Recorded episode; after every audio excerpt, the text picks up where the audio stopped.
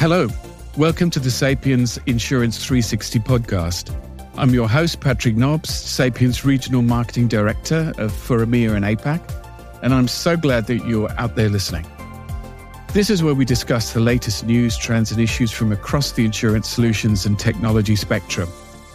Today, we have an incredibly special guest, our own Graham Gordon, Sapiens Director of Product Strategy, P&C, and EMEA, Graham has over 20 years of broad experience in a variety of roles in the business arena, including sales support and enablement strategy marketing.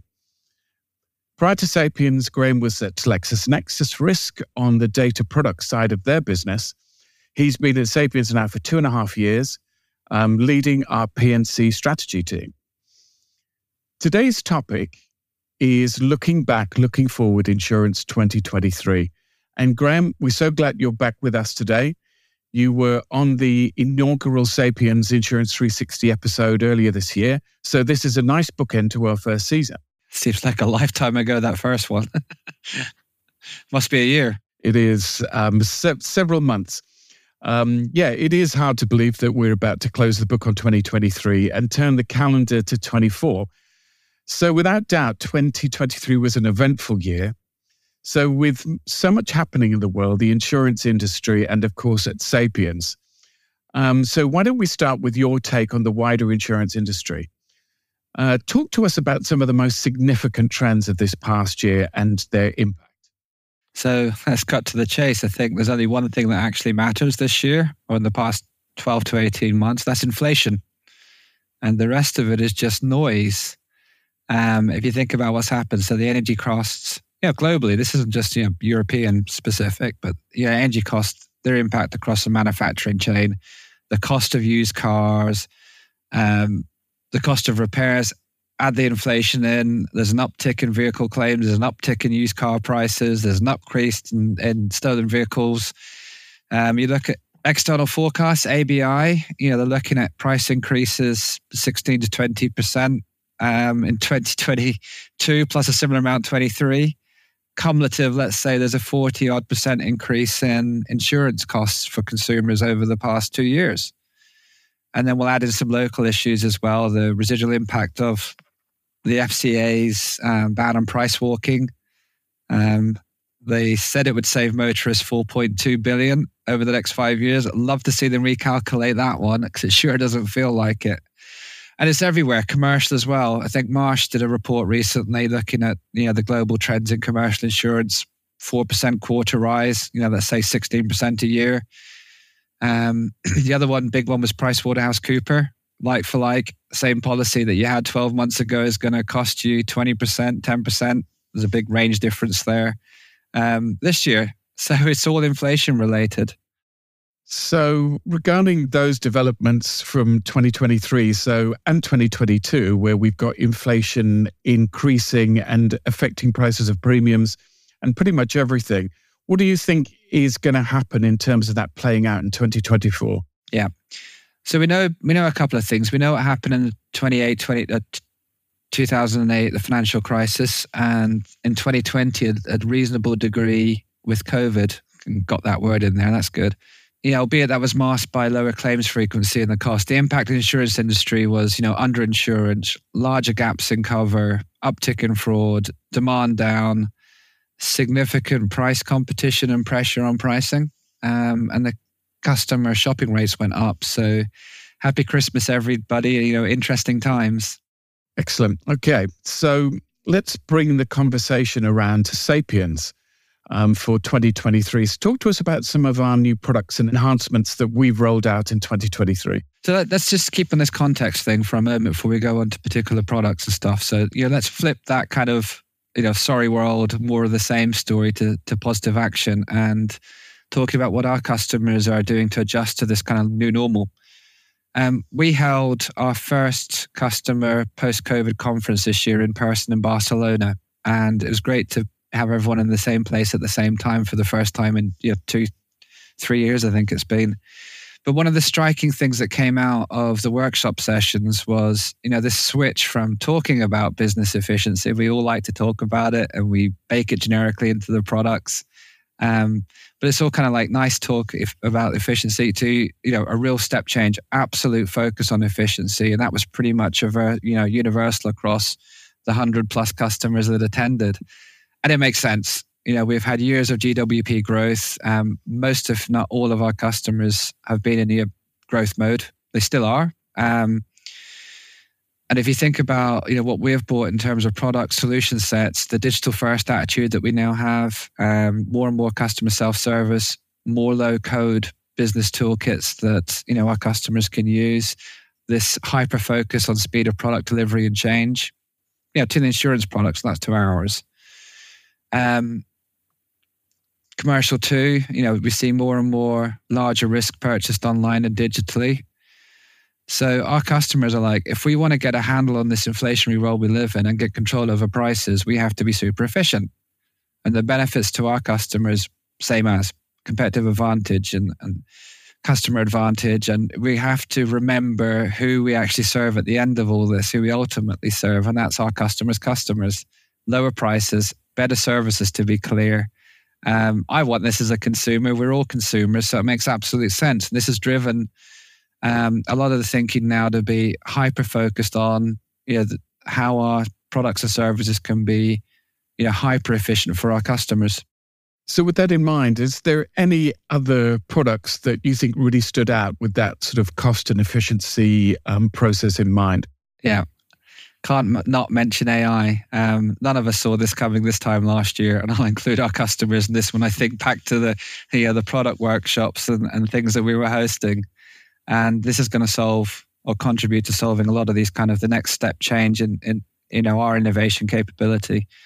You know, look what we've got access to now. We've got you know OpenAI's ChatGPT, the the text in, text out, um, the DALL-E kind of step change in image recognition and generation. So more emphasis on the recognition side of it.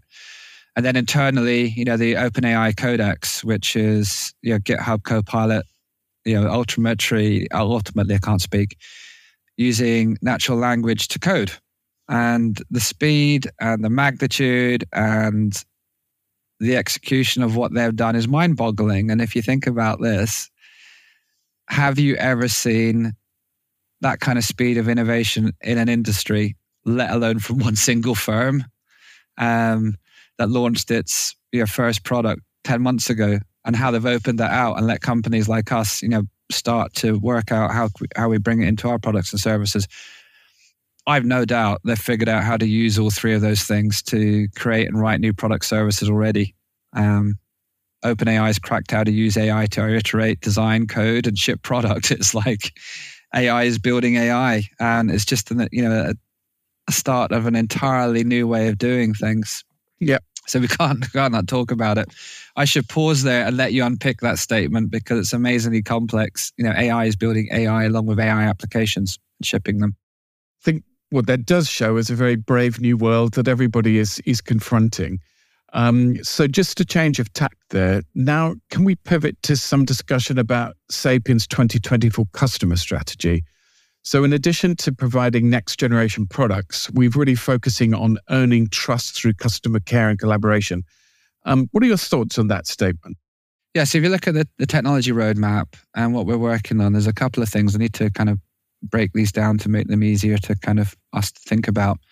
First one, um, artificial intelligence and its use in insurance. So if a problem's too big for one organization to deal with, you partner. And you know, I'm delighted that in 2023 we got selected by Microsoft to look at how we can apply this in the insurance world and you know how we can use the Microsoft tools to introduce the next generation of innovation and efficiency. There's that word again. You know, within baked in and within our platform, you know, how we can embed generative AI capabilities and you know combine that with the Azure platform, with the Power BI suite, and that kind of toolkit and then how we think about our existing processes and, and make this kind of step change for you know efficiency and driving business growth. Um, the use cases are probably as broad as your imagination. Well, we know they are.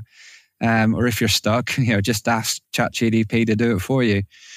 So that's the kind of you know the cool kind of forward looking side but there's also a whole bunch of compliance and biases issues we could expose our customers to. So you know we've been working in 2023 and we'll work next year and thereafter hand in hand to work with microsoft to solve those kind of challenges. Um, watch this space.